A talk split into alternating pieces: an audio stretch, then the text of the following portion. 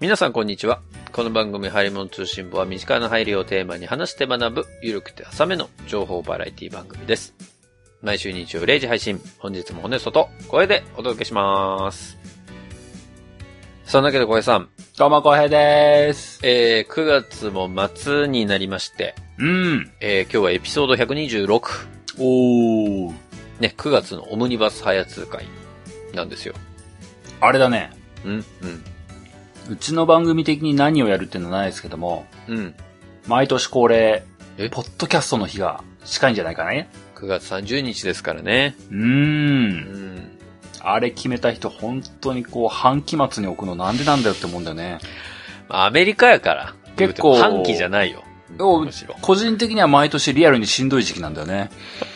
仕事がね。この一時はやめてくれよって思う時にこう、みんながこう、ポッドキャストの日でなんかいろいろやってて、こう、 無理って思うのがよくあったんですよそ。うねだから25、26でさ、うん。なんかいろんな番組さん、月1ポッドキャスト、ゆうすけさんとかああ、そうだね。が、がなんかやるんでしょそれこそコーヒーさんとか出たり、つるちゃんが出たりとか、へえ。なんかいろいろ、あとポトフさんも出るんだったかなまあいろいろなんか、ね、ポッドキャストの方々が出て、イベントをやられるって。あと、あれカジーさんも出るんじゃなかったっけカジーさんは出るはず。カジーさん、あゲームやるって言ってたもんね。今日、今日なのかなこの配信をしてる今日なのか昨日なのかに、ボンバーマンやってるはず。あ、そうだよね。お昼ぐらいにやってね。うん。僕それ参加してるかもしれないです けど。こっそりね。そうそう。だからこの25、26っていうのは、皆さんイベントをね、ポッドキャストでやられてる感じなんですかね。やってるんじゃないはるさんがやられてるポッドキャストのポッドキャストうんうん。あれもなんかやるのかやらないのか、なんかやりたいなっていうのは言ってたけどね。あさんやるんじゃないかなうん。きっと。ハルさんならやってくれるさ、きっと。あの、収録がだいぶ前すぎてさ。多分、春さん的にも何も決まってない状況だから、そうそう。僕らが今撮ってるこのタイミングだとこう何の情報も得てないそうかならのわからないんだけども。そうそう。だから、まあ、何かしらやってるか、もしかしたら何かしら絡んでるかもしれないからね、この二人のどっちかが。ハルさんならきっとやってくれるさ。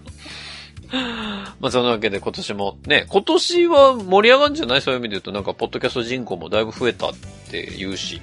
そうだなうぁ。ん。ポッドキャスト人口増えました増えたらしいよ。Spotify に登録されてるのが、なんか一気に何百万か増えたんでしょこう今年。ん。いや、なんかこうふ、まあ、増えてるのは分かってはいるんだけどもね、こう、やっぱ自分の行動が、こう、変わってないから、こう、関わってないんだよな。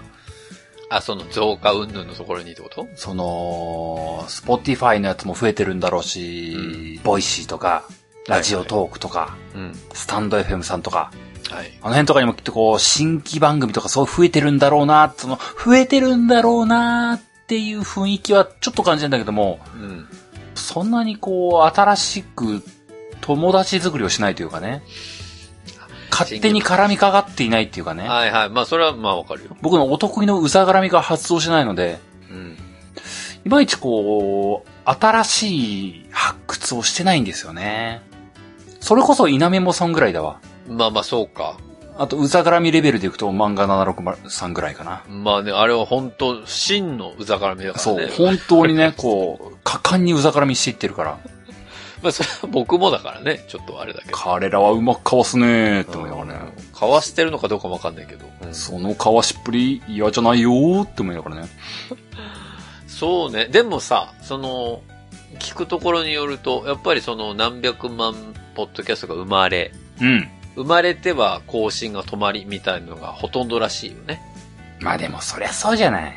いや、まあ、それ、ど、どの業界でもそうなの新しくみんなさ、多分 YouTube とかもそうでしょうん。なんかこう話題になっては、みんな自分も YouTuber にわーってやるけど、やっぱり、こう、継続してできる人ってそのうちの一握りだろうから、うん。まあ、結局1回2回ぐらい配信して、まあ次は別にポッドキャスト自分の好きなタイミングでやりゃいいやと思って、こう更新が止まってくっていうようなところが多いでしょうからね。まあでも、それでも、試しに一発やってみるって楽しいと思うよ。まあまあでも行動したっていうところは残るからね。うん。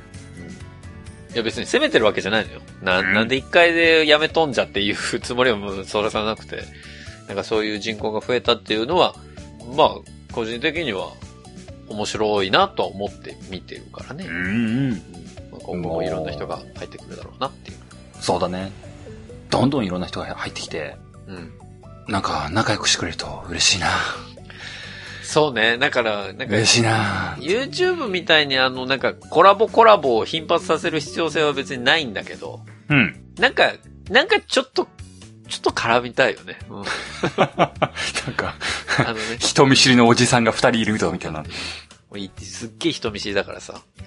まあ、でもね、自分でやっときながらね、こう、接し方難しいなとは思うんですけどね、この流行り物通信簿ってね。あんた常々思うのゲームなんとかはこう、絡みやすいなって思ってるんですよね。いや、だからか、もう同じ共通点が生み出しやすいんだよな、あれな。うんゲームっていうのが分かりやすいし、うん。なんか、あの番組はゲストの人に語ってもらいやすい番組だったなと思うのよ。うん。その自分の好きなゲームが絶対的にあるじゃん、みんな。そうだね。だから、なんか僕を作ってきたのこのゲームなんですって出しやすいけどさ、うん流。行りなんて別にその人のこと作ってねえからな。うーん、まあなんかね、あのーリニューアルした時も思ったんだけど、オムニバスハヤツってこんなつもりじゃなかったんだよ な。全然、あの、今、お便りハヤツでしかないからさ、そうなんだよ。なんかこう、想定と変わっちゃったって思ってね。本来のオムニバスハヤツの立ち位置は、2回前の、小平さんのあの、没ネタ紹介みたいな感覚だと思ってんのよ。あ、そう、そうそうそう、そのつもりだったんだけどね。その、いくつかのコンテンツも、1本じゃちょっと足りないな、みたいなのを、何個か持ち寄ってやろう、みたいなのが元々だったじゃん。だかうん。らちょっと今、お便りが来てるから、こう便宜上お便り会みたいになってるけど。うん、そうなのよ。まあ、それが今後、わかんないですよ。今、その、お便りが、どんどんね、読んでいる途中ですけど、今後、もうお便りはなくなっていく一方だと思うので。なくなってく一方か、それはそれで寂しいのだから、そうなった時に、また、思い出ばはやつ、こう、自分たちのやりたいやり方でやっていくのは全然ありだと思うからね。 そうですね。はい。まあということで、今日も、お便り会なんです。イェーイまあ、あの、今週水曜日に、あの、エクストラ会ちょっと配信しましたけれども。そうだね。というわけで、お便り会が高頻度に連発されるわけだね。そうなんです。2回続けて立て続けというような形でございますが、ちょっとご容赦いただきまして、この10周年のね、最後2回ぐらい続くと思いますけど、また、はい。今日もお便り、読んでいきたいと思います。はーい。 5つ目、おもみさんからいただきました。どうもです。ボールペンくださいということで。いつも楽しく拝聴しています。うんうん。バルミューダのシリーズ、最初は癖が強いキャラがいまいち飲み込めない感覚でしたが、うん繰り返し聞くうちに癖になってしまい、今では欲してしまっています。なんか、エナジードリンクみたいだな。モンスターみたいですね。レッドブルと同じ感じ。翼を授けるって言って。スケジュール管理、お金の管理でアプリでおすすめがあれば紹介お願いします。ほうほうほう。ボールペンまだ間に合えばください。よろしくお願いします。といただきました。ありがとうございます。うんうんうん。スケジュール管理、お金の管理。おすすめのアプリなんだろう、おすすめのアプリ。 ?Google カレンダースケジュールはそうだよね。タイムツリタイムツリーってどうなの俺タイムツリーって Google カレンダーあったらいらないじゃんって思っちゃう人なんだけど。ーうん、まあ、うちは、嫁さんの好みもあってタイムツリーに統合していきましたね。あ、そうなんだ。でまあ、お察しの通り、機能感は別に変わんないよ。で一つ、なんか二人で共有のアカウント作ってそれぞれでログインすれば、まあ、スケジュール共有できるもんね。うん。まあ、その、Google カレンダーもタイムツリーも全く一緒ですけども、その、お互いのスケジュールと共有のスケジュールみたいに作り分けることができるので、うん。家族で予定が共有できるよ。うん。そんな感じ。だからスケジュール管理はうちも、なんてありがたみのない話なんだ、これは。あの、うん、そうね。まあでも、それがベストってことなんじゃないのまあ、でも僕自分の話でいくとね、その、この家族関係の話じゃないけど、独身時代にこうね、そうのんスケジュール管理系のアプリは、それこそね、あの、スマホって面白いなって思ってた時期はいろいろ試したりしてたんですけどね。うん。なんか、試すのとね、悪い癖が出ちゃうというかね。うん。結構勝ちりやりたくなっちゃって、かっちりやることが目的になって、これ、うん、道具じゃない、手段じゃなくて目的に置き換わってるみたいなことがよくあったな。ああ。はトゥードゥー系のやつとかね。いはいはあい。とあのー GTD 的なやつとかね。 GTD って何 GTD、あの、略称忘れちゃったけども、そういうスケジュール管理メソッドがあったんですよ。あ、そうなんだ。あと、あの、いやいわゆるあの、リメンバーザミルク的なやつ。リメンバーザミルク。うん。これもう古い話題だからもうみんな覚えてないかもしれないけどね。そういうのが流行った時期あったんですよ。あ、そうなんだ。ハイレモン通信もやってる中で。あーそういう時期があったんだけども、うん。結局、これシンプルにやるのが一番だろうっつって Google カレンダーに帰っていくみたいなことがあったんですよ、僕の中で。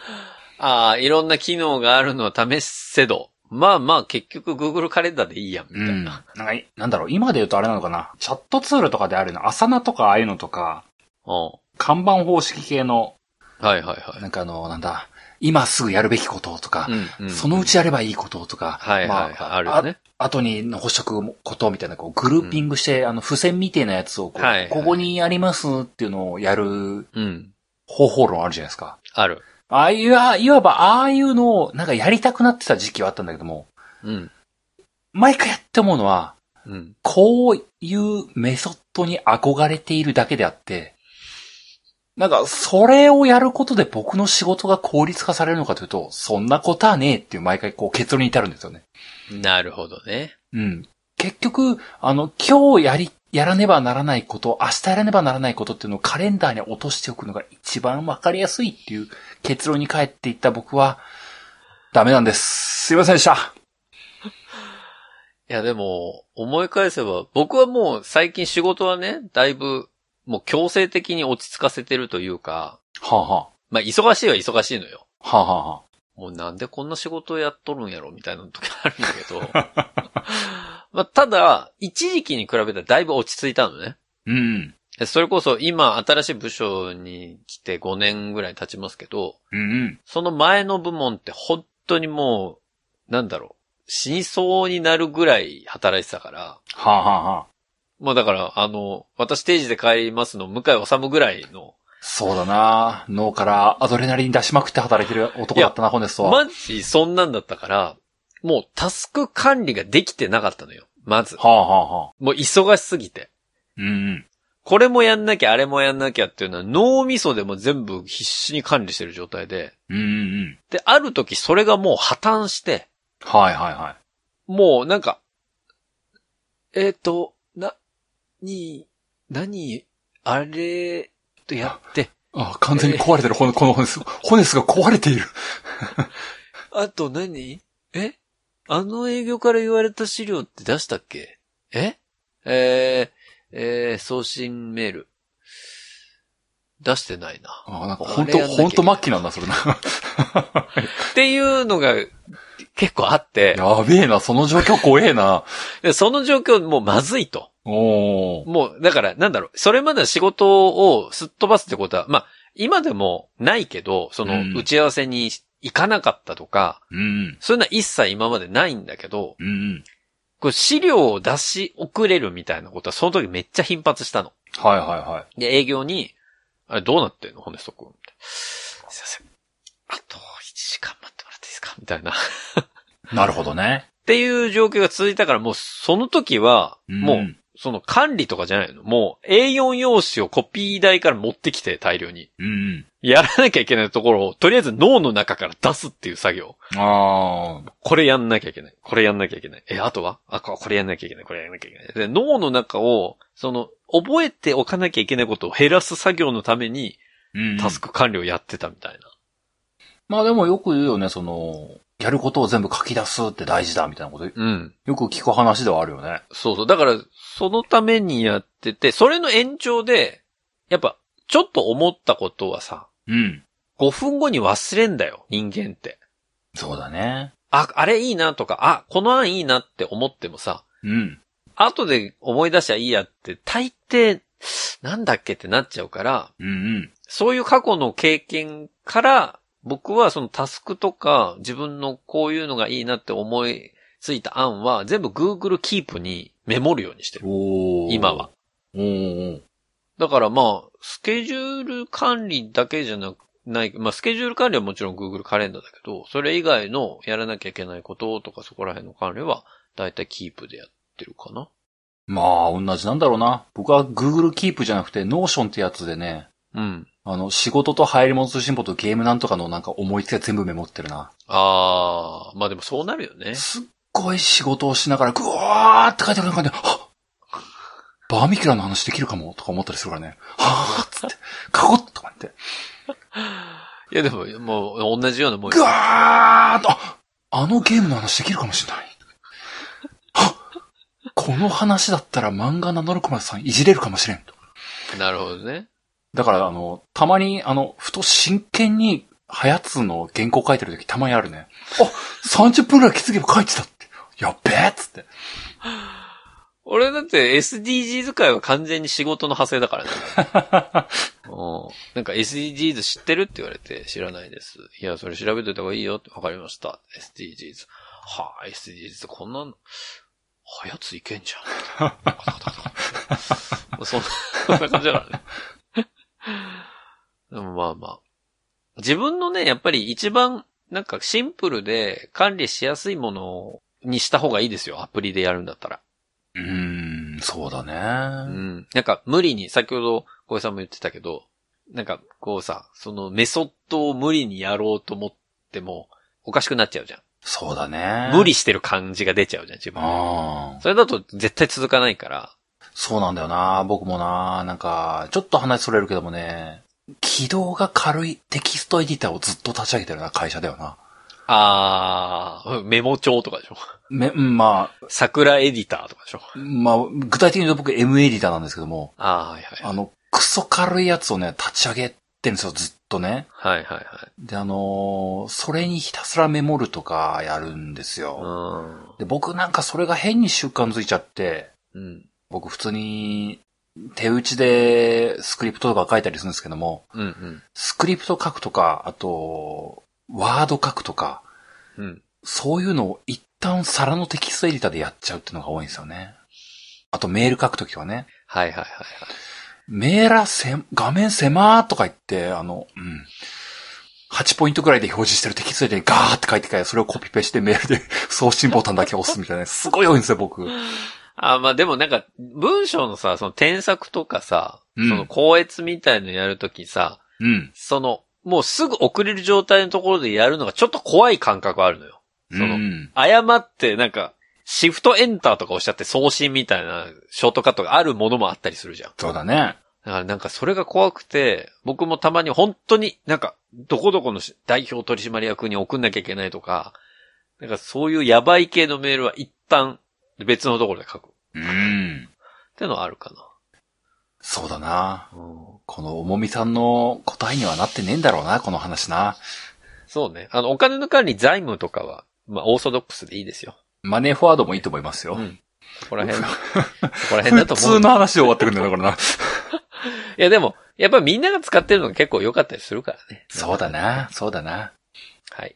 王道でいこう、王道で。戻っていきましょう。はい。続いてのお便りです。うん。ゾエ Q さんからいただきました。ゾエ級。人生初投稿ですと。あ、どうもです。小江さん、ほのしとさん、はじめまして。ダメです。ゾエ Q と言います。うん。入り物通信簿、ひいては、ポッドキャスト自体初投稿のため。変な文章になっていましたら申し訳ないです。おありがてえな。ありがたい。改めまして、いつも楽しく聞かせていただいております。うんうん。お二人の軽妙なトークでニヤニヤしており、いつも奥さんに気持ち悪いと怒られています。大変申し訳ございませんでした。申し訳ない。 奥さんにも申し訳ございません。そうだね。 また、毎週欠かさず配信されていて本当にすごいなと尊敬しているのと同時に、ポッドキャスト愛を勝手に感じています。愛はあるのかなそこに、愛はあるんか愛が。おかみさん。今野さんじゃない。違うか。はい。えー自分は多分、 リニューアル前後から聞き始めたと思います。うん。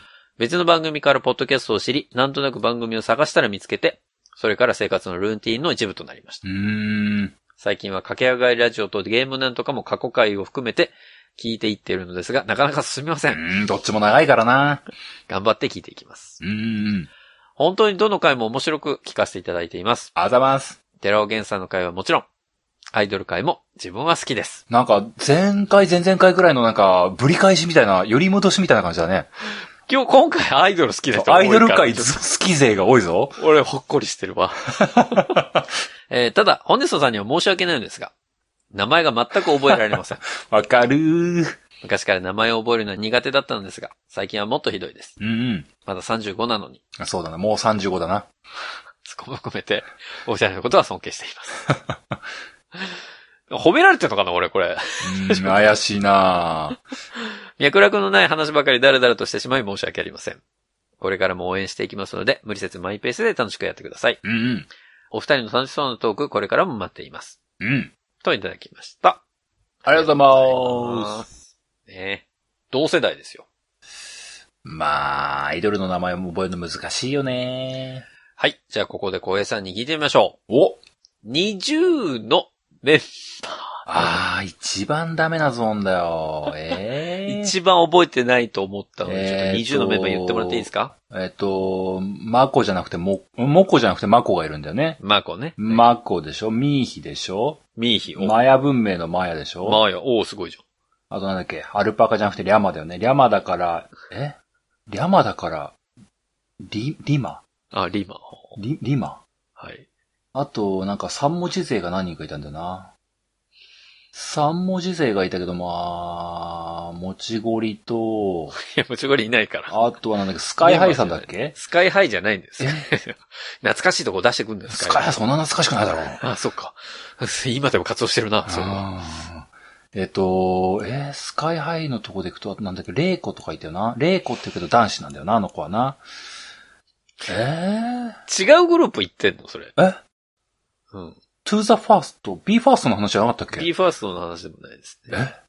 えええ ?20 なんて。 ?20? どこまで行ったっけねもう忘れちゃったけども。 4名ですか。 4名か。まあ出た方じゃないですかね。そうだね。まあ、今9人だからね。あ、9人もいんだっけあそあのグルーいプ。や、人数も覚えてないやん、 もう。9人です。そうかうん。ーうん。えー、え誰だっけマコ、マコ、リオ、マヤ、リク、アヤカ、マユカ、リマ、ミーヒ、ニーナ、ウィーニージューということで。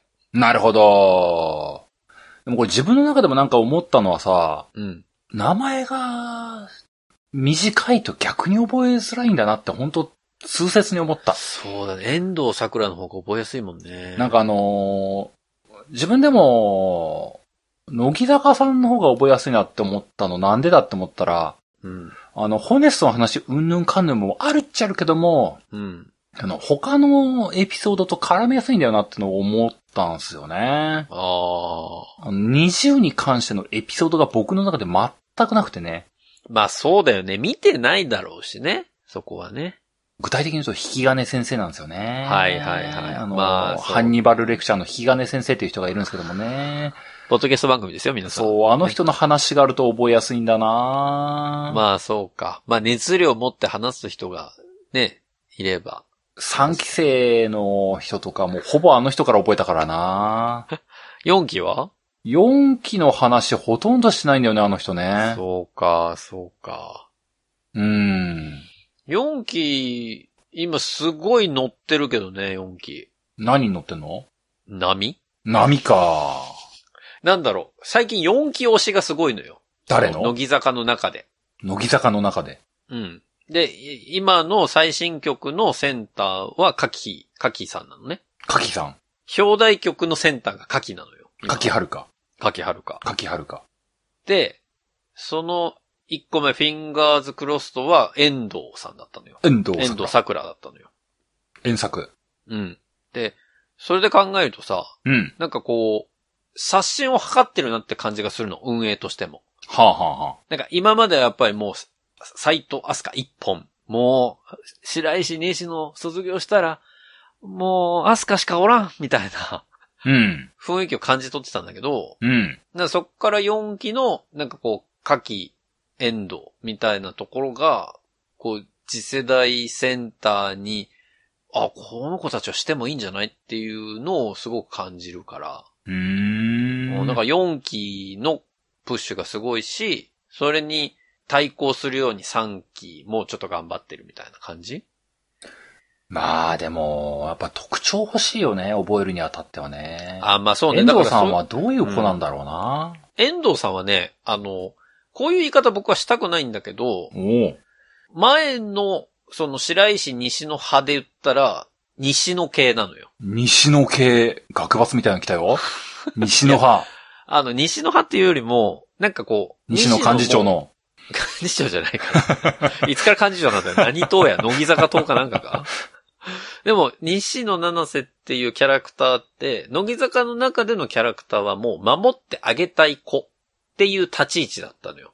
まあ、あんま主張しないようですそうる、ししないようでするけどな、あいつもな。うん。であもー、なんか自分の芯は持ってるんだけど、なんかこう見てて、ああ、守ってあげたくなるなっていうところのファンが結構多かったような気がするんだけど、はあ、はあはそれと同じ系統が今の遠藤桜あ、かなと思うのねん、。僕の中では。まあもちろん、その人間性とかキャラクターは違うんだけど、やっぱり遠藤桜も、なんかこう見てて守ってあげたくなるというか、まあこう純粋な感じの子、な、なのよ。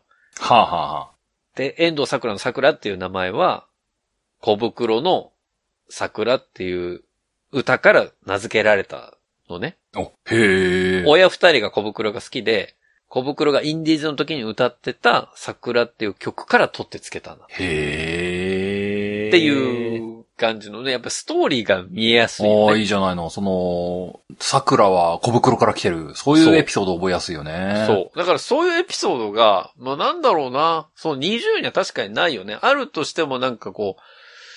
うんいや、ないことないと思うんだよね。もちごりがこう褒めたみたいなエピソードを一つずつ並べてきゃ覚えられるはずなんだよね。あ、それを俺が言ってないってことね。あのパフォーマンス素晴らしいと思います、みたいなやつをね。一人一人くれれば多分覚えれるんだよね。いや、でもなんかさ、例えばその、リマとかに関してはさ、うん。リマさん自体が英語ペラペラなのよ。おーだから、その、持ちゴリが褒めるのも全部英語な のね。あの、俺真似できんのよ。なんてこ った。いや、だから、うん、なんかこう、エピソードがちょっと、そうね。ちょっと僕も話せてなさすぎたかもしれない。20の子たちまあに一関して。方でな、20のメディアの押し方もなんか、なんかそう一方的だった感じはあるからな。まあ、だから違うよね。なんかその短期集中すぎたんだよな。そう。うん、そうなの。そこの件に関しては僕もちょっとまだ語りたいところいっぱいあって、こう、ちょっと収まらないんで次が、そうそうだね。次、次来ますか。まあ、まだ全然行ってないですよ、今日。はい。すいません。じゃあ、次のお便りに行かせていただきます。はーい。えーしんちゃんさんからいただきました。どうもです。ご無沙汰ですということで。小石さん、本日さん、10周年おめでとうございます。ありがとうございます。ブレン残っていたら欲しいです。うーん。久しぶりのお便りになります。おー。いつも通勤時に拝聴しておりますが、うんたまたま休日に家族と買い物に出かける際に聞いていたら、妻がこれラジオと聞いてきました。うん。ポッドキャストだよって説明すると、何それそうだよね。でもこの二人の掛け合い、絶妙だねと言っていました。えー、嘘。すかさずそうでしょ聞いていて、心地いいのよと会話が弾みました。ありがとうございます。なんか、なに、なにこの CM。スポティファイなのこれ。スポティファイの、なんか CM なのこれ。この後どうせ、今すぐプレミアムに入ろうとか入るんでしょこれからも配信楽しみにしています。 しちなみに、イヤホンホルダーとハンドタオル、トートバッグ愛用しておりますといただきました。ありがとうございまうーん、ありがとうございます。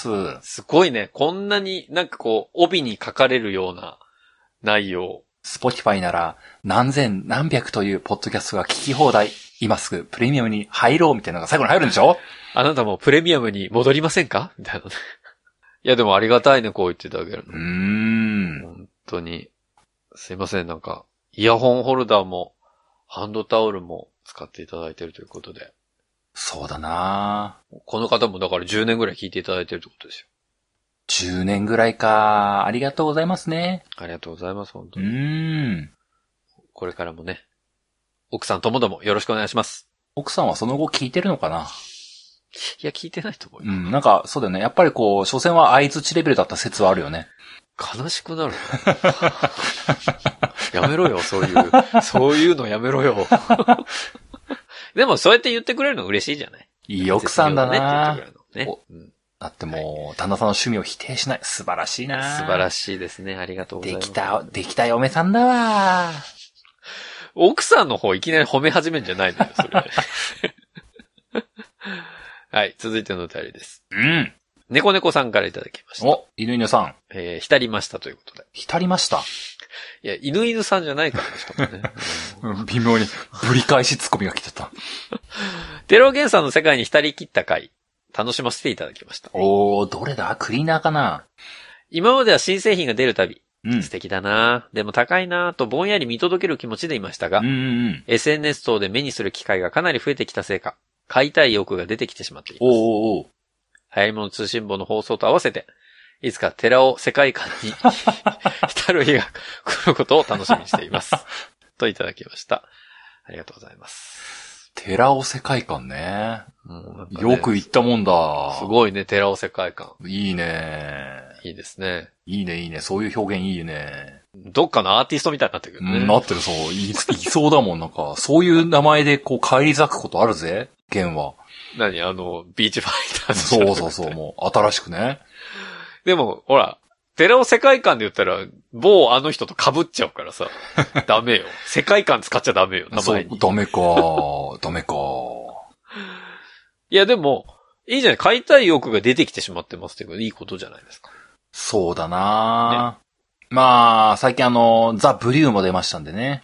ブリューね、気になってんのよ。でもね、うん。まだ、 じゃツイッターですっげえみんな言ってくるじゃん。言ってくる、るじゃんって言い方もあれだけど、こう、新しい出ました早っつ早っつみたいなあはい、ハッシュタそうグだね、がああるね。ってさ、すごい、僕にもリプライがたまに来るんですよ。あ、へえ。これ、あれ、出ましたねみたいな、これ。って来るんだけど、おうおうおう俺はカくなにまだ見てない。その、ポエムも。もう、俺見たらカンニングだと思ってるから。 なんか、あれでしょその、新製品発表会がさ、うんあの、WBS とかで流れたんでしょ確かに。うん、まあ、うん。まあ僕は単純にこう、テレ東だからで WBS 見てないんですけどもね。あ、まあまあそうだよね。ででも、うん、僕は見れるんだけど、うんうん。もうこれをさ、その、小江さんが取り上げる前に見てしまったら、うんうん。もうどの媒体を見ても、もうカンニングなわけですよ、僕 は。カンニングになるのね。カンニングになるの。だかなるらほどもう純粋な反応ができなくなっちゃうよ。 もうそれはだから、もう小平さんが会をやってから見ようっていう。なんか、ちょっとまた、人とちょっと違うプロ意識みたいなのがあるよね。そう。あのーそこはやっぱり、みんなとさ、同じ目線でやっぱり突っ込んでいかないと、切れ味なるがほ鈍くなっちゃうのよ、僕の切れ味が。なるほどね。うんなんか100均のなんか切れるか切れないか分かんない包丁で切ってるみたいな感じになっちゃう から。そうだな。ホネストはちゃんとな、文房具屋の包丁でやってほしいな。そうだよ文房具屋僕へで包丁ない けどね。うん。ちゃんと綺麗に研がれたね。そうだな。包丁でちょっと切っていきたいなと思ってるんで。そうう。ん。このバルミューダに関してだけはね。うん、まあなんか、うん、その、しっかりとしたこだわりを、なぜか、そこだけ、寺尾さんに届けたい。真剣に、ある意味真剣に向き合ってますよっていう部分のそうねとこだけ届けたい。でも、まあ、なんだろうな。ちょっと過去のさ、うん。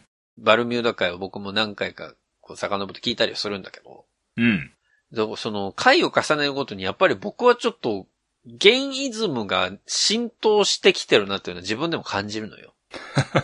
その、ゲンの立場に立っちゃうことがあるの、たまに。はあ、はあはあ、ななんか、それはそれで面白いからいいんだけど、うんうん。いやいや待て、ホネストはダメだダメだ と。そこに立ってはならぬっていう気持ちもまだあるから。まあ、そうよね。ちょっとそこはまあ、そんなホネスト君にね、まあ、近々ザ・ブリューはやろうと思ってるんだけどもね。うん。彼は変わってしまったかもしれんなって今思ってるよ。そこをね、その、小江さんがツイッターでちょろっと言ってたじゃない。うん。だからめっちゃ気になって、もう、で手前まで行ったのよ。そうもう URL クリックしちゃうかなっていうところまで行ったんだけど。ちょっとまだ、ちょっと、め、寸でのところでちょっと、とどまってるからさ。うんまあ僕はあの、ポエムをあの予習として読んで、は、あれゲンゲンってもなうって気るになるからやめよ う。もうこの話題、もう俺ほんと読んじゃうわ、それやる前 に。ダメだね。もう絶対読まないって決めてんだから。それをやるまでは読まないからね。はい。ぜひ皆さんもね、楽しみに。あの、読まないで楽しむっていうやり方もあるし、読んだ上で僕たちの解釈を楽しむというやり方もあるんで、皆さんはね、そうだな。あの、好きな方を選んでいただきたい。そうだね。みんな、おのおののバルミューダとの接し方があるからな。やつ聞いてる人のバルミューダの接し方、全部間違ってる気がするんだよな。そうじゃないよって言いたい。でも、でも実際購入されてる方もいるからね。いやー、でもなんかこうね、あの、思うんですよ。もちろんね、うん。出来上がった製品は、うん。基本的にいいものだと思うんですよ。間違いない。よほどのハズレなんてなかったと思うんですよ、バルミューダ。そうだね。基本的にはね、まあその、ライフスタイルに合う合わないってものはもちろん、ものによってはあると思うんだけどもね。うん。基本的にはこう、お値段の元取れるようなものがちゃんと売ってると思うんですよ。そうね。で、世の中的にもその、なんだテレビで紹介されるとか、うん。ネットメディアで紹介されるみたいなことがあると、基本的にはこう、同じような切り口が多いじゃないですか。まあね。社長はどういう思いで作ったんですかって、そうねあ僕はね、あれをこうでこうで、ああして、ああしたんだよね、あはは、みたいな、こう、そんなのが多いじゃないですか。うん。それはこう、一面でしかないんだよね。そうね。 180度裏から見たいんだよね。わかる。月の裏側見たいのと同じ感覚よ。だから。そう。結構ボコボコじゃねみたいなね。うん。そういうのを見れるメディアになりたい。そこはやっぱ崩したくないのよ、僕もね。だから、それは僕が事前に読んでしまうとそこが崩れると思ってるから。出た。な、プロ意識しっかりしてるね。いや、そこはだから、いや読んじゃうとまあいい多と思うよ分、俺は入りから現、現の立場になっちゃうと思うんだよ。うんうん俺はこう思ってたって言っちゃうと思うから。うん。うんうんうやっん。ぱ、初見というかね、初聞きで、しっかり突っ込んでいきたい。そんな所存です。 なんでこんなストイックなんだろうね、これに関しては。まあ、このコンテンツがやっぱり、ハヤツの代表格みたいになってるところあるからな。いやもうなんか代 代表格という気はないけども、なんか、確かになんか、期待されてるからなんか、かそう身構えてる感はちょっとあるんだよね。そう。だから俺も、そこに、帯をしっかり締めて挑まなきゃいけないという気持ちはある。まあ確かになんかね、あの、フラットではなくなりつつあるなかに。バルミューダの会はな。そうね。一回ちょっとフラットに戻してもいいかもしれないけどね。はい。ありがとうございます。ありがとうございます。そして続いてのお便りです。はーい。長須根彦さんからいただきました。どうもです。お久しぶりにお便りしますということうんで。うんうん。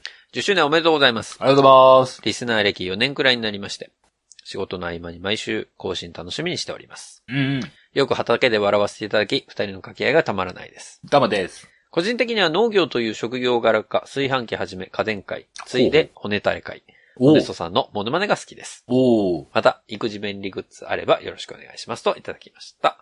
ありがとうございます。ありがとうございます。ね、中須根彦さんもお便りいっぱい送ってきていただいてますし、骨垂れだって。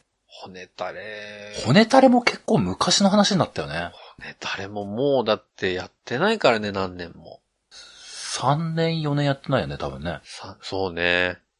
えリスナー歴4年ぐらい長須根彦さんが4年ぐらいだから、結構出会いの頃なんじゃないのあ、だからその年にやっておしまいだったかもしれない。出た奈良のなーとか言ってたあの頃でしょあそうそうそうそう。今の人、だから、出た奈良のなが何のことかわかんない。本当だよね。申し訳ねえ。しかも、そんな、なんか無理してたんだぜ。奈良のなーとか言ってたの。でもそうか。今でもね、骨垂れ正直なところ、人数集まらないんだよね、今。人数が必要なのか、やっぱり。あのー結構コンスタントにやりたいの、骨垂れって。は、はあ、はあはあ、で、その、1年に1回骨垂れ会ボーンっていうのは別にできなくはないんだけど、はあ、はあはあ。なんかやっぱり今年ブレイクしそうだなっていう人たちを何人か、やっぱりさ、10人ぐらいは前みたいに発表していきたいわけよ。あの、引き金先生でいうとこの、新春青高いってやつでしょあ、まあでもそう、 そういうこと、そういうことう。ん、やっぱこう、引き金先生とちょっと骨さ被るとこあんなってよく思うんだよね。いやでもそう、まずそういうことなのよ。でも、なんでこの集まんないかっていうと、うん。最近あんまりいないんだよね。その触手が動く人が。それは骨ストフィルターでみんなこう、落ちちゃってくの落ちちゃってる。。それは、ホネストが厳しくなったのか、タレントが、やっぱこう、新人に当たりが少ないのか、どっちなんだろうないや、あのね、当たりが少ないっていう言い方をするとすごく失礼なんだけど、まあまあね、そうだね。あの、僕の、あ、この子は売れるだろうなっていう感覚が多分、古くなってきてるんだと思うのね。ホネスト側の事情か。そで、えっと、最近売れてる子ってさ、う。うん。もう全く僕がケアしてないところから出てくるのよ。ケアしてないと ころ。してないっていう言い方あれだけ ど、あもう全然その僕の範囲外のところから来るのね。えー、なんかそれ具体例誰か一人くらい出る例えば森七菜さん。あ、へえ、意外だな抑えてそうなもんだったけどだからも。森七菜さん、いや、知ってはいたのよ。森七菜さん自体は。うんうん。で、森七菜さんって今もうさ、その中高年の男性に大人気ドラマでも引っ張りだこみたいな感じじゃないうん。そう。だね。でしょうん。でも僕はその森七菜さんのテレビを見たりとかしてないからかもしれないんだけど、うん。まあ、それが多分大きいのかもしれないけどね。その CM もあんまり見てない。でも、動いてる姿を見ても、うん。やっぱり骨たれには入らないんだよ。ホネスト的にはなんかちゃうなというところがあったね。うん。なんか、今までの僕のその、基準みたいなのがやっぱりあるわけじゃん。うん。この子は多分こうだから売れるだろうな。それこそ、武田玲奈とか、うん。そう、まあ、懐かしい奈良のな、 元祖奈良のな、来た一番最初あれ森のな、あ、ないナッパのなだった、 確か。そうね。一番最初の頃ってそれこそさ、桐谷美玲とか言ってたのよ、俺。まだ全然売れてない時に。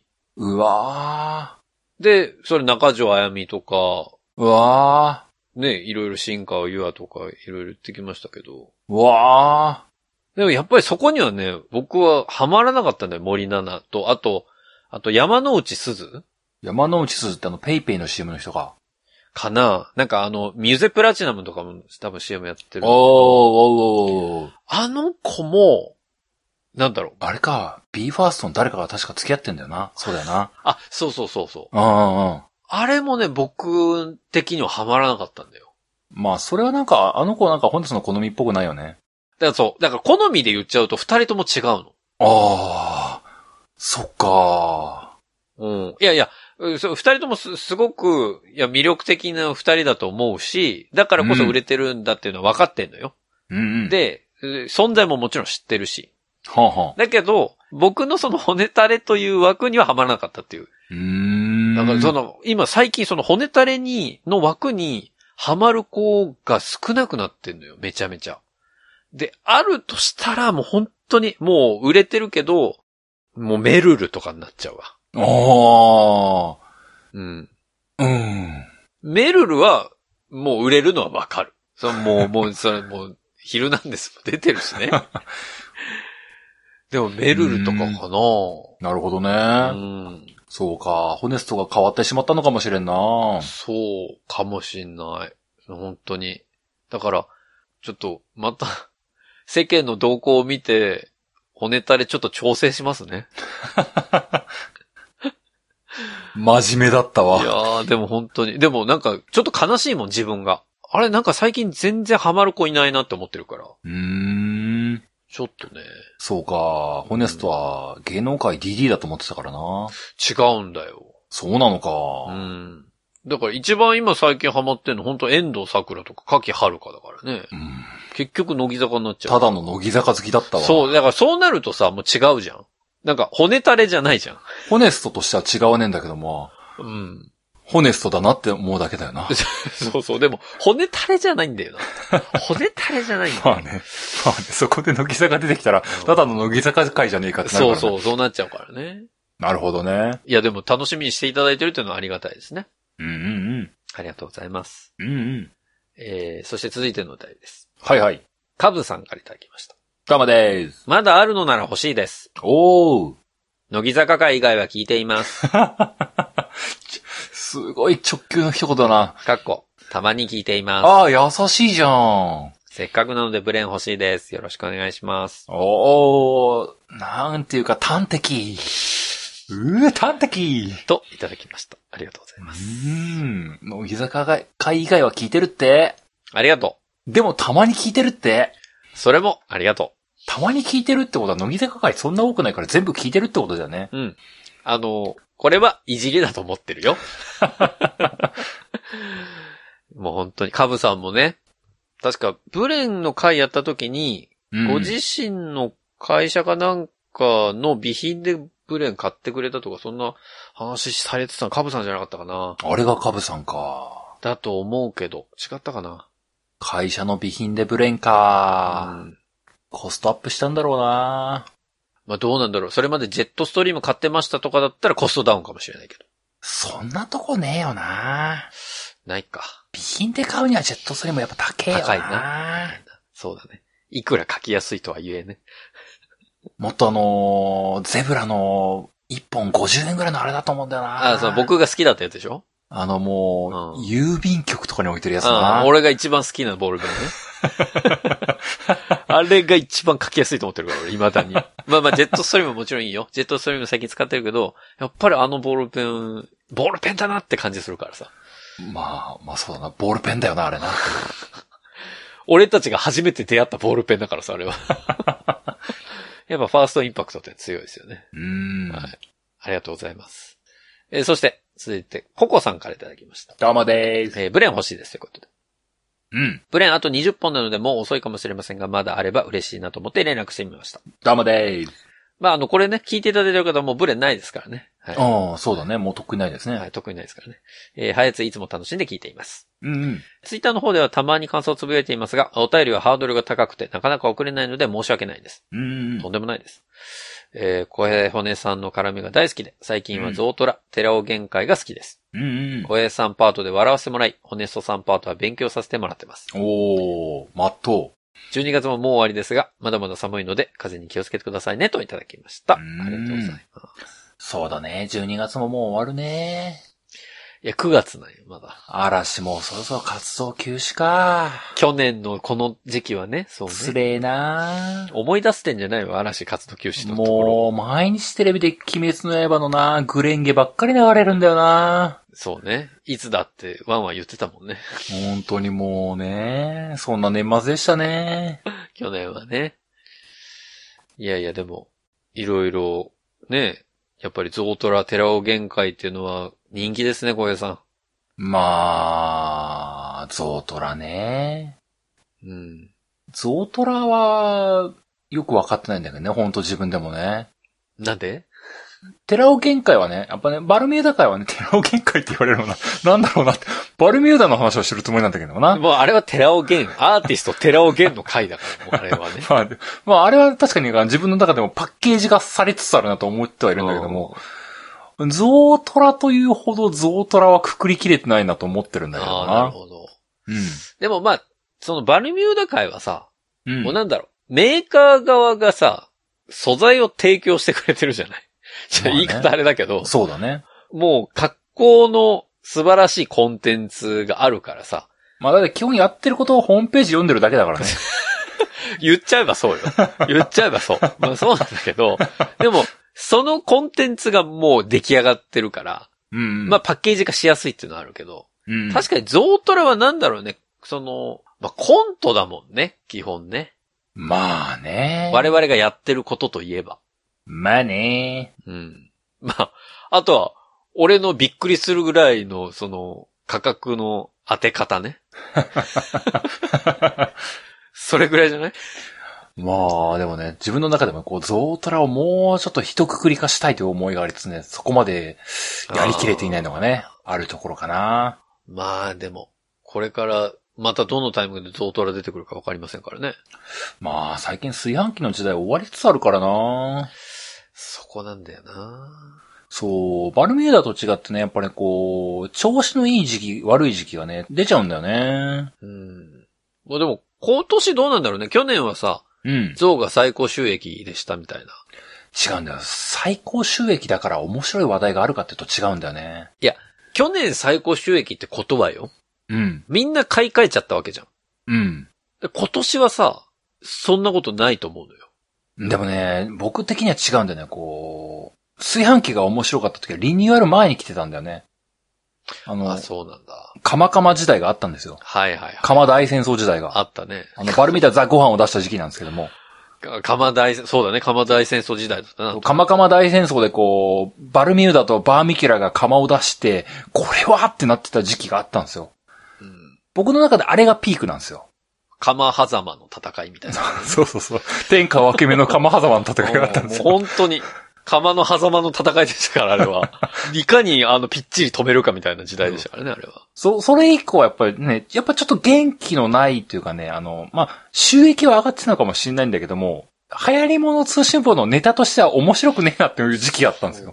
か。一旦今、あれなのかな天下太平なのかなうん、今もう江戸幕府できちゃったのよ。そうか。うん。じゃあちょっと長い沈黙の時代になるかもしそれうな、ないの、これから徳川15代のまで続くまでね。あとなんかね、あの、暴れん坊将軍程度の遊びしかできないんですよ。そう、だからもう、いよいよ最後、西郷どんと龍馬が出てきてくれないと、そうなのよ。変わんないからね。もうその時はなんかひょっとすると炊飯器なくなる時期の話かもしれないんだけど。何回か夜明けになってんでしょうね、そういう。 そうそうそう、なんか、そうそう、なんか、ダイソンの炊飯器とか出てる頃かもしれないんだけどもね。そう、あ、そうか、そうか。もう江戸じゃないんね。その頃はもう東京になってるってことだね。そうそう、なってるかもしれんのよ。文明何開化してるかのも例えしれん。なのこれ、おい。 どんどんわかんなくなってくるわ、これ。 本当だよ。でもそうか。そういう意味で言うと、そんなに大きな動きはないってことね、今。うん。そう。そう、そういう意味では本当ね、あの、バルミューダってすごい会社だなって思うのよ。一本一本に面白みがあるのよ、あの会社って。本人たちは別に面白 いや、でもい、 面白みを出してるわけじゃないだろうけど、いや、でも、今までの感性と違うところから言ってるっていうのが、やっぱりその面白みにつながってんだろうね。そう。面白みっていう言い方は悪いかもしれないけど、彼らは彼なりの思いとストーリーを持って作ってるんだよね。そうだよな。真剣にやってるからこそ、素晴らしいんだろうね。そうなのよ。なんか、一方で炊飯器は去年とここ違うなっていうレベルなのよ、マイケとしてね。所詮ね。まあ、マイナーチェンジだもんね。そうそうなのよ。こう、革命は起きてないんだな。だよな。そういう意味で言うと、バルミューダは大体革命だもんね。そうなのよ。そこがね、日本のジョブスといえば彼なんですよ。そうね。そうなの。寺尾源その人しかいないんですよ。チーフデザイナーしかいねえんすよ。もういじってるやん。それまだ聞いてないのよ、俺。そその回を早くやってほしいのよね。まあでもね、好きって言っていただいたんで、もうぜひぜひ、まあ今後も楽しみにね、していただきたいなと思いますよ。うん、極力頑張ります。はい。そして、続いてのお便りです。うん。えー、106さんからいただきました。 106さん。 106さんでいいのかな ?20 の名前が。え半年前から楽しく拝聴させていただいています。うん。 20の名前の回ですが、うん。同胞37歳も、小江さん同様に全く覚えることができませんで した。でさっきね、ちょっと話題にあげましたけど、ぜひね、あもう一度復習していただきたいと思いますよ。えーと、もう、あ4人今出るかないや怪しいな。いや、つい10分前ぐらいよ。おーで、10分では聞かないな。だいぶ話したぞ。そうか。もう覚えてない、えーと、もっこじゃなくてまこでしょうん、そう だからその出し方何なのマイお、 同じ出し方してから出ないの。マコね。まこがいて、えっと、ミーヒがいミーてヒ、あと、リャマじゃなくて、えーリマがいて、うんマヤ文明だよ、マママヤがマヤいねて、うんえーあと、ホネストがさっき言っていた、えっ、と、えっ、と、えっ、と、えっ、と、えっ、と、えっ、と、アヤカがいるな。おう、あやえっ、か。と、えっ、と、えっ、と、えっ、と、えっ、と、えっ、と、小袋から取ったから遠藤桜。よし、出た唐突の乃木坂。うん。覚えやすいわ。エピソード欲しいわ。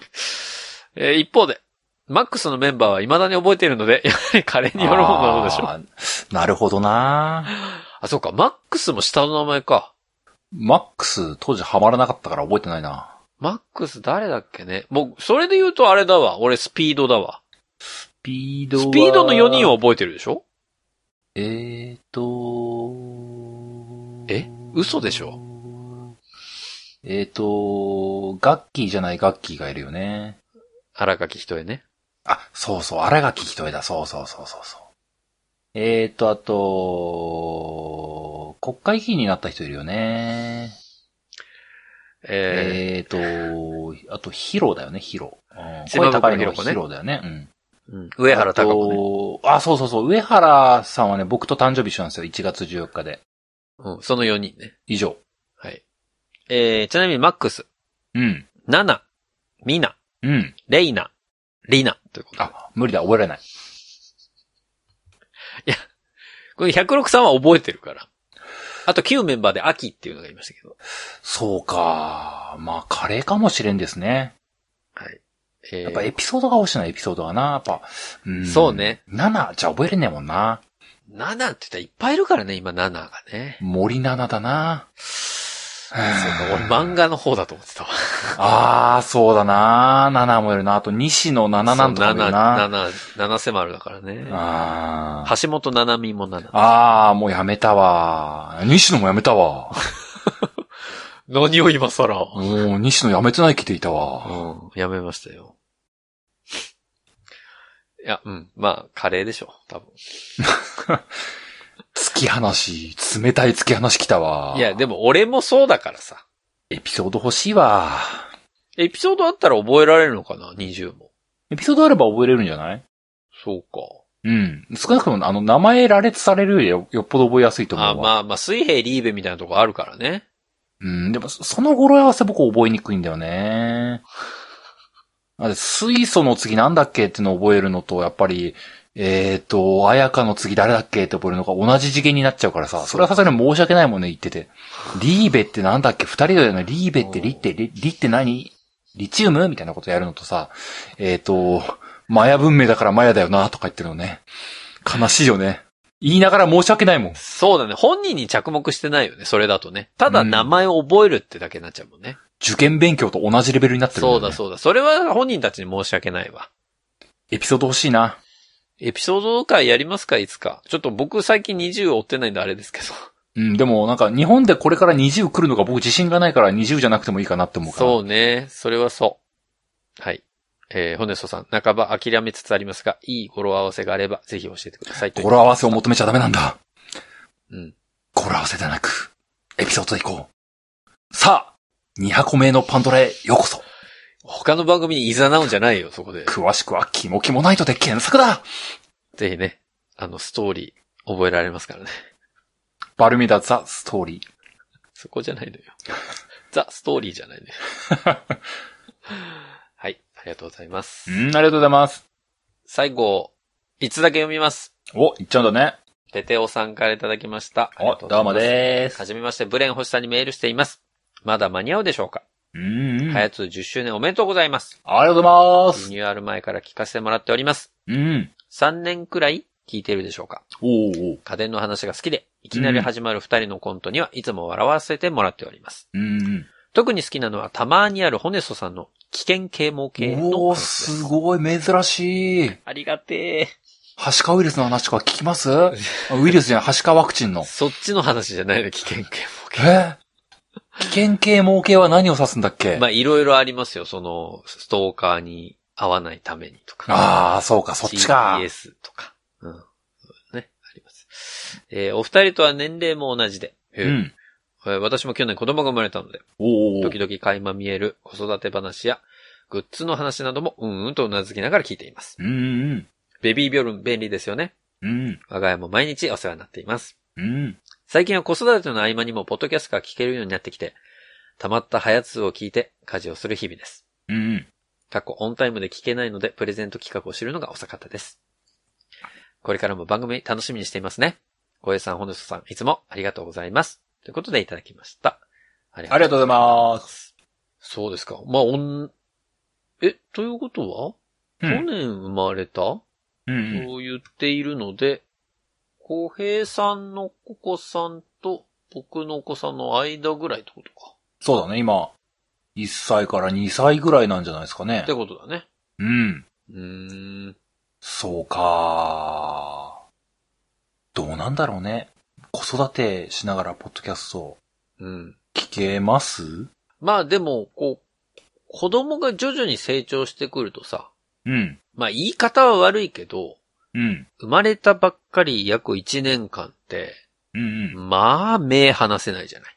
そうだね。もうずっと業師じゃまあ、うん、そう、そう、かな。ん。まあまあ、僕はそうだったのよ。うんうん。もうなんかこう、なんか乗り越えて怪我すんじゃないかとか思ったりうんうさ。んっていう、その、神経をずっとピリピリ使ってるけれども、うん。うんうん。やっぱり1歳になって2歳になって3歳とかになってくると、まあ、褒められたことではないんだけど、うんうん。目をちょっと離してもいい時間帯っていうのが出てくんだよね。うんうんうん。なんかこう、集中して子供が遊んでるとかさ、はいはいはい。まあ、あとはもう普通に夜連続して寝てくれますっていうだけでもさ、うんまあ、今みたいにこうやって番組収録できてるっていうのもあるじゃないうんうん。っていう、そういう、ちょっとずつ、こう、ずーっと見てたのが、こうね、自分の時間が増えていくっていうところの中で、そのうちの時間の一部を、ポッドキャストに当ててるっていう感覚なのかなとは思うけど。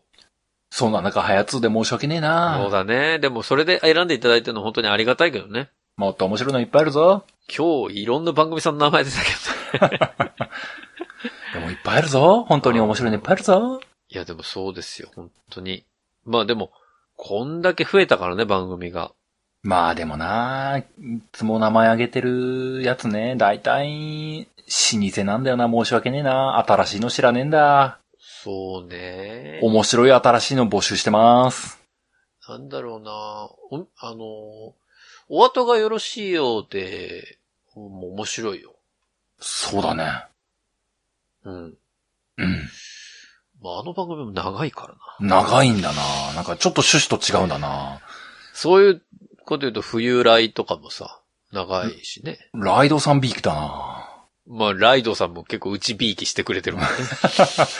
なんという癒着だ。いやいや、でも、まあ、ライ癒ドさん。着が激ししいぞ。ライドさんも結局ゆとたわか。だよな なんか、ゆとたわになびくとなんか、ホネソに嫌われるみたいな流れ何なんだろうな、 これな。嫌ってないのよ。いや、別に俺、萩原さんも嫌ってないからね。いや、いや、ゆとたわさんを押していただくの全然いい、こいのいなんかことだけど。結局ゆとたわかみたいなテンプレが あるよな。俺、ゆとたわ嫌いな人みたいになっちゃうじゃん。そんなことないからね。でも、やっぱわかるもん。なんか、ゆとたわに惹かれる気持ちをわかるからさ。はいはいはい。まあ、ゆとたわだよね。わかるよっていう意味うよ。んうんまあ、まあ、あと、なんだろうね、番組さん。新しい番組さん、僕もあんまり聞けてはないから。そうだなまた、来年の、来年の今年のどっちの表現なんだろうな。まあ、次の2021年のジャパンポッドキャストアワーそドうで、そう。こう選出される番組たちはちょっと気になるよね。そうそう、どういうのが来るんだろうなと思うね。もう、この言い方すると我々確実に運営からは見放されてる感じになっちゃうけどね。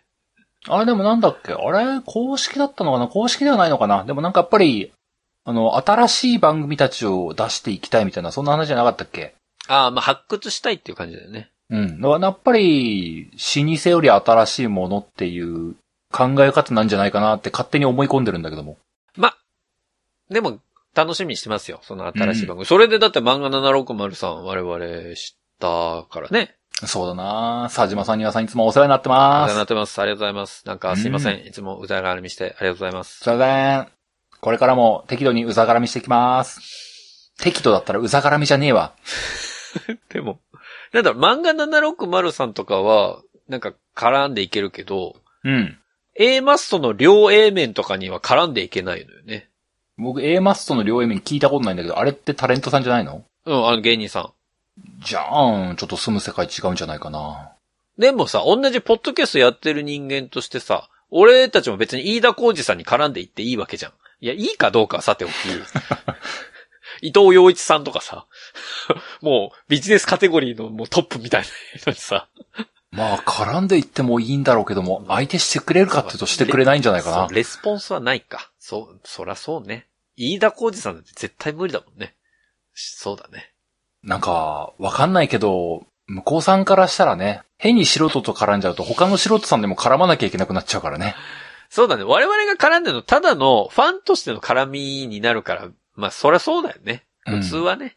アイドルがね、過度にファンにサービスしちゃいけないのと一緒だよね。そっか。ファンサダメか。ファンサは、あの、してもいいんだろうけども、あの、偏りが起きちゃダメだから。そうだね。プロはやっぱりファンサはダメだね。俺たちみたいにね、ど素人はいいかもしれないけど。そうだね。うん。うん。はい。ということで、うんえ。ーシュンって落ちちゃっ深夜も1時半になってまいりました。 あ、収録時点ね。はい。た。うん。ということで、えー、ね、読んでまいりましたこのお便りでございますけれども、残り6通あら。になってまいりました。 10月間に合わなかった なギリ間に合わなかったなこの残り6通は、その10月10日までには読むから。あ、そうなのはい。その予定で一応いますからね。あ、そうなんだ。そうなんですって。だから10周年になる前に、このお便りを読み切って、こう、あ、ブレーンのね、応募10周年、ちゃんと10周年の間に読み終えたわってやろうと思いますんで。なるほど。はい。ということで、えー、次回の、まあ、エクストラ回で読み終えることにはなるんですけれども、うんうん。えー皆さんからのお便りは引き続き募集しておりますし、これからは普通おたに、これからようやく今年の1月からもらった普通おたに入っていきますので、そうだね。はい。えー、ぜひね、えー皆さんからお便り、まだまだ募集しておりますよ。お便りは番組ホームページなどのお便りフォームからお送りいただければと思います。番組ホームページはハリモトシボで検索するとアクセスしていただけます。また、ツイッターをご利用の方は、ハッシュタグ、ハヤツを使ったツイートも募集中です。皆さんからメッセージお待ちしております。